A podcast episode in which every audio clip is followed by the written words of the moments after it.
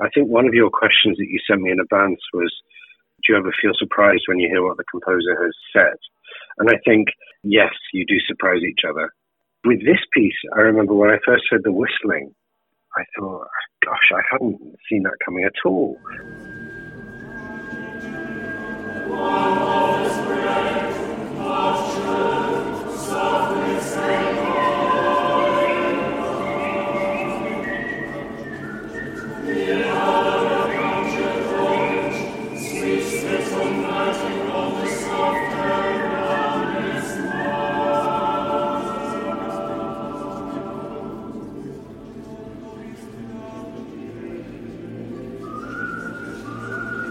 Had no idea he was going to do that, and yet it works. It's sort of cheerful whistling in, in again juxtaposed with these extraordinarily rich, profound, and sometimes disturbing uh, word settings that he's got in it. I thought that was brilliant.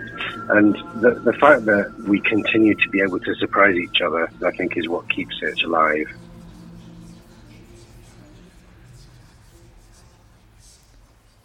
Hello, and welcome to this special international episode of Koorzaken, the podcast of the Netherlands Radio Choir. My name is Alan Belk. Hunters, guardians of order, watchdogs, custodians of luck, one black, one white, amber in their eyes, fur too hot to touch, boundary keepers, fire masters, sundogs. If you accept what they offer, they will sustain you until your work is done. I think this equatorial summer, so you hear the heat of the summer in the way you say that word.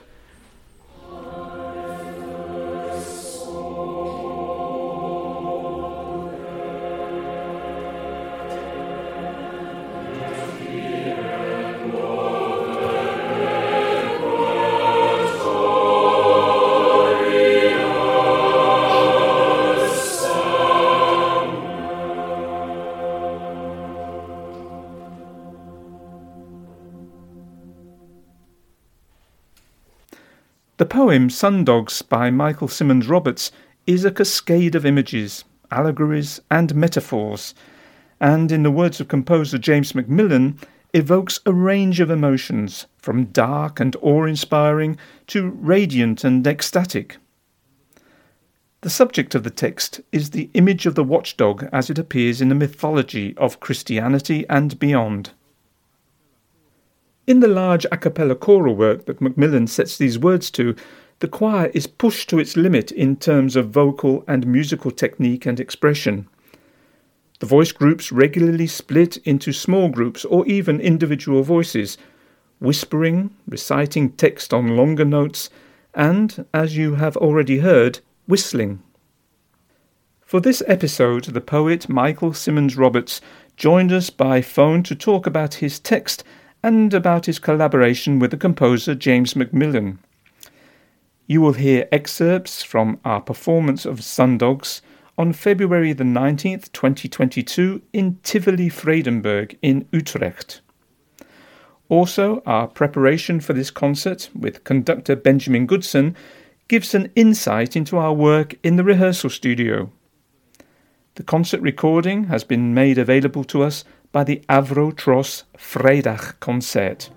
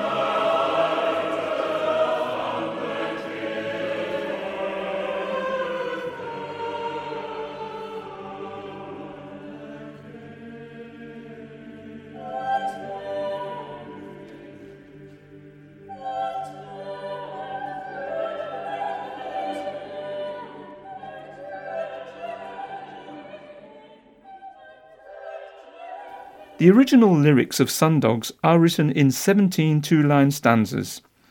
Macmillan, on the one hand, remains faithful to the poem by including the text as an integral part of his composition. On the other hand, he takes the liberty of processing the text into five musical parts that contrast in length, character, and expressiveness. Moreover, he adds texts to the poem in two places. The poet is very clear about his collaboration with James Macmillan, the mutual recognition, influence, and mutual respect involved. The way that it works between us, it always starts with this intensely collaborative, shared conversation to try to come to a vision of what the piece might be like, but all in very general terms, nothing specific, no lines written. And then at that point, it becomes very uncollaborative in a creative way, in that we then go our separate ways. And I produce the text, and I always do that first. I deliver the text to him, and he always asks me to read it. And he sometimes records me reading it, but he asks me to read it over and over again. So he gets the sense of the rhythm that I have in my head for the way that the poem or text should be sounded. Um, but then he has license to loop and repeat and sing lines out of order or um, add new text or whatever. And I've never felt precious about that. I think that's part of what makes these collaborations flourish when they do.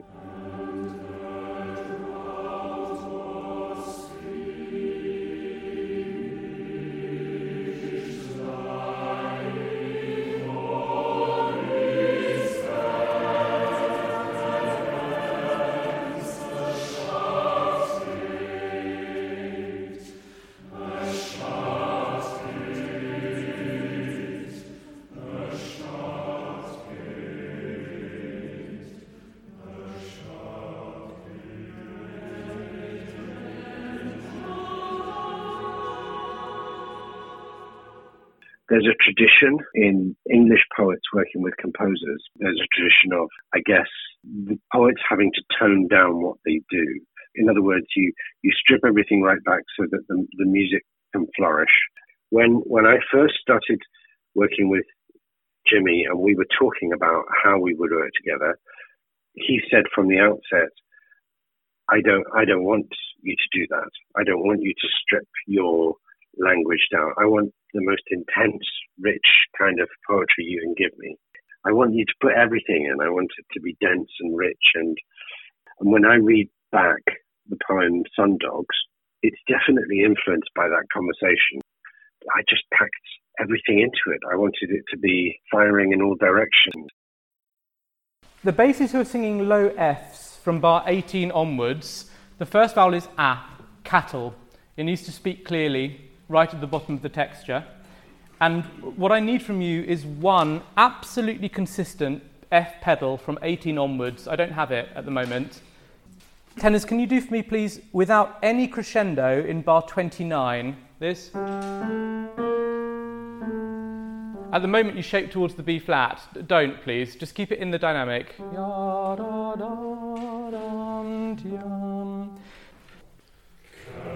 Yes?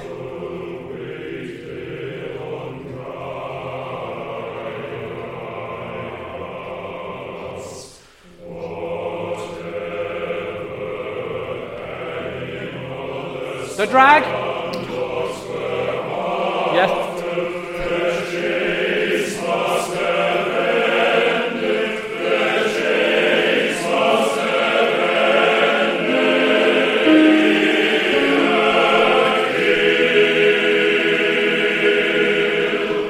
Yeah, much better. In the first part of the composition, the text forms a stack of contrasting images and associations an equatorial summer, birds in panic, cattle lying on withered grass, dogs hunting, the end of the drought, a mauled animal. On the words, its throat torn apart, we hear the women's choir break up into separate voices while the male voices recite text individually in the background.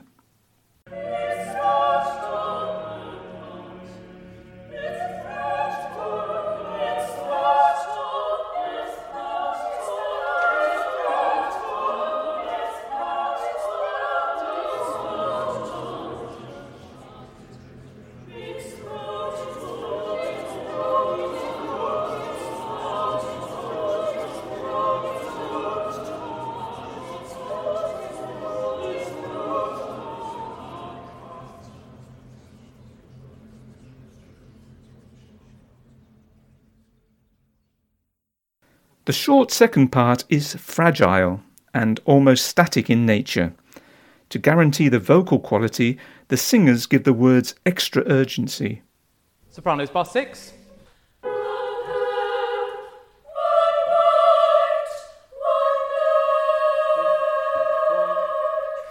Even in this slightly softer singing, a little bit more like narrative about it. it needs to be a bit more engaged. Yes.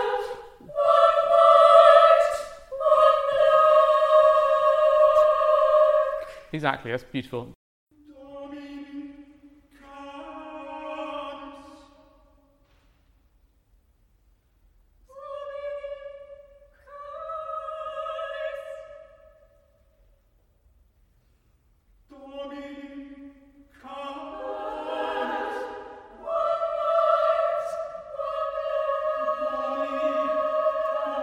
The word Dominicanes, which occurs just once in the poem, is sung eight times in this section. It refers to the monastic order of teachers and counselors, the Dominicans, and is also translated as the dogs of the Lord. The poet told us about his intentions here.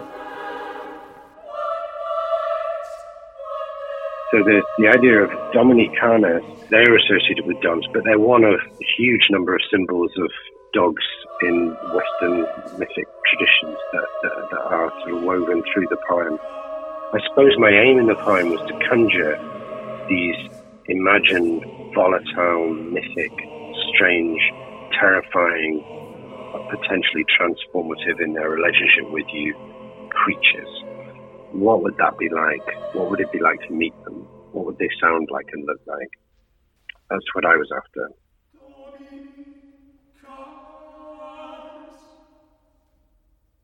In the third part, the sun dogs enter the human world. They lead beggars into the city. Anyone who sees them wonders where they came from, with their coats too hot to touch in the sunlight. If only they would let you get that close. I wanted to keep that on the borders of being tame and wild, as as dogs are. I, I, I wanted the poem to feel unstable in its flickering between this idea of the sun dogs being there to help or support or heal or transfigure us in some ways, but also being a threat. The movement begins and ends with a text fragment from a medieval folk song that Macmillan added to the poem. The ambivalence of the text resonates in the ever changing extremes in the choral sound, which regularly fan out from one or two notes into overwhelming chords and sound structures, or vice versa.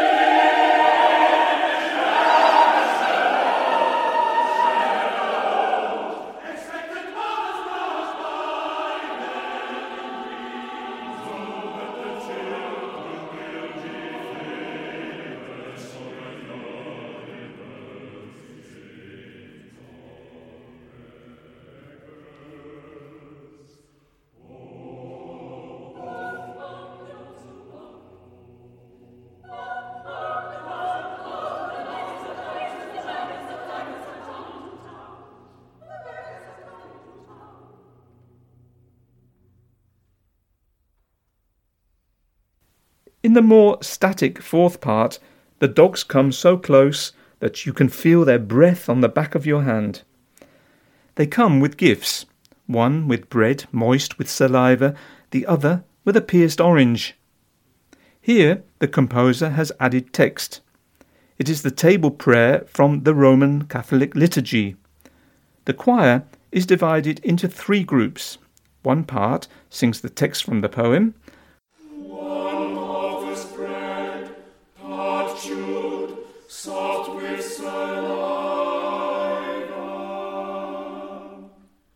One part, the liturgical text in Latin,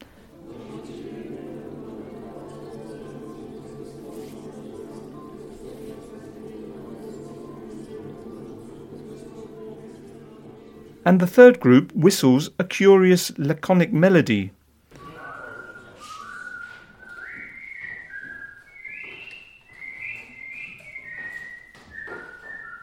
It results in a wonderful and indefinable sound image.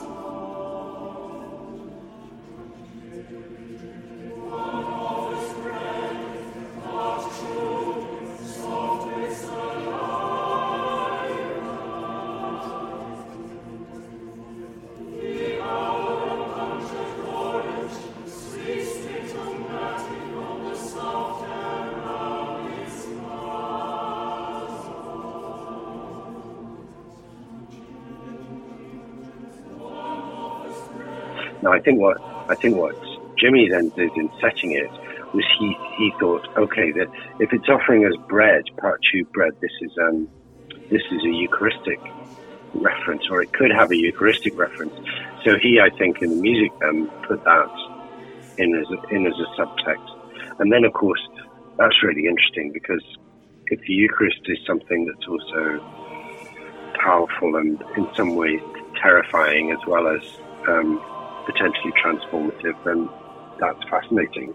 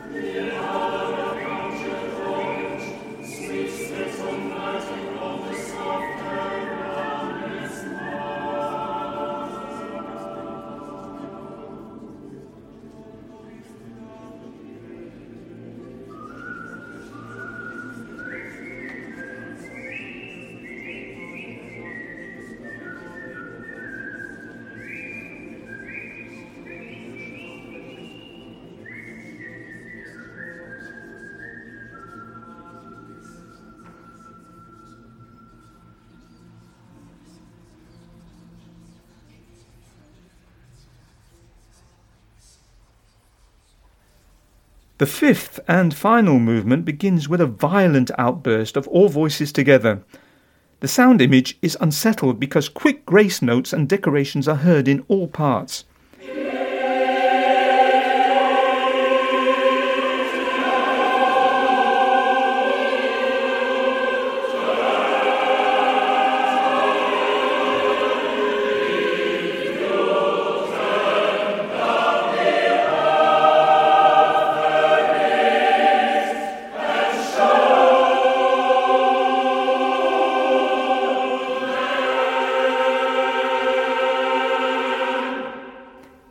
reject their gifts, this text states, the sundogs will shun you and never come your way again.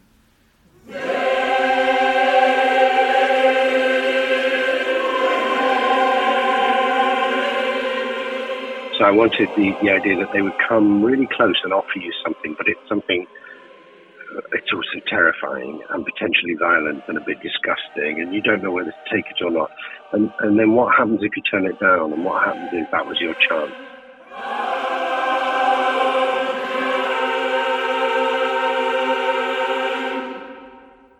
In the last silent measures, the voices fan out one last time before coming to rest. When you accept their offering, bread tastes like manna, and orange like nectar. I have two requests. Um, bar 20 tenors, can you keep the sound um, alive in the first half of that bar? It needs m- more overtones and warmth through the first note. Develop the tone on the first note of the bar. Then for everyone, bar 21, you do bread, tastes of ma. Can you do the accents? Bread, tastes of manna.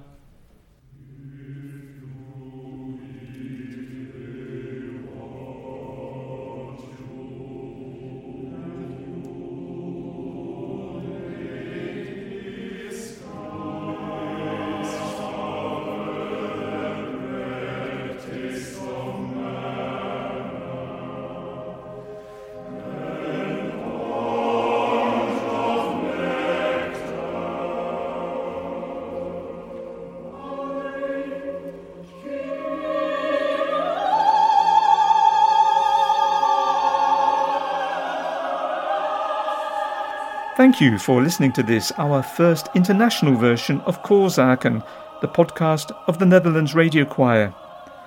You heard Michael Symmons Roberts talking to us about his poem Sundogs, as set to music by composer James Macmillan. We are very grateful for his participation. You heard excerpts from our concert performed on February the 19th, 2022, in Tivoli Vredenburg in Utrecht. The Netherlands Radio Choir was directed by its chief conductor, Benjamin Goodson. We thank the Avro Tros Vrijdag concert for making the recording of this concert available to us. This podcast was recorded by Alan Belk and edited by Jan van Zelm.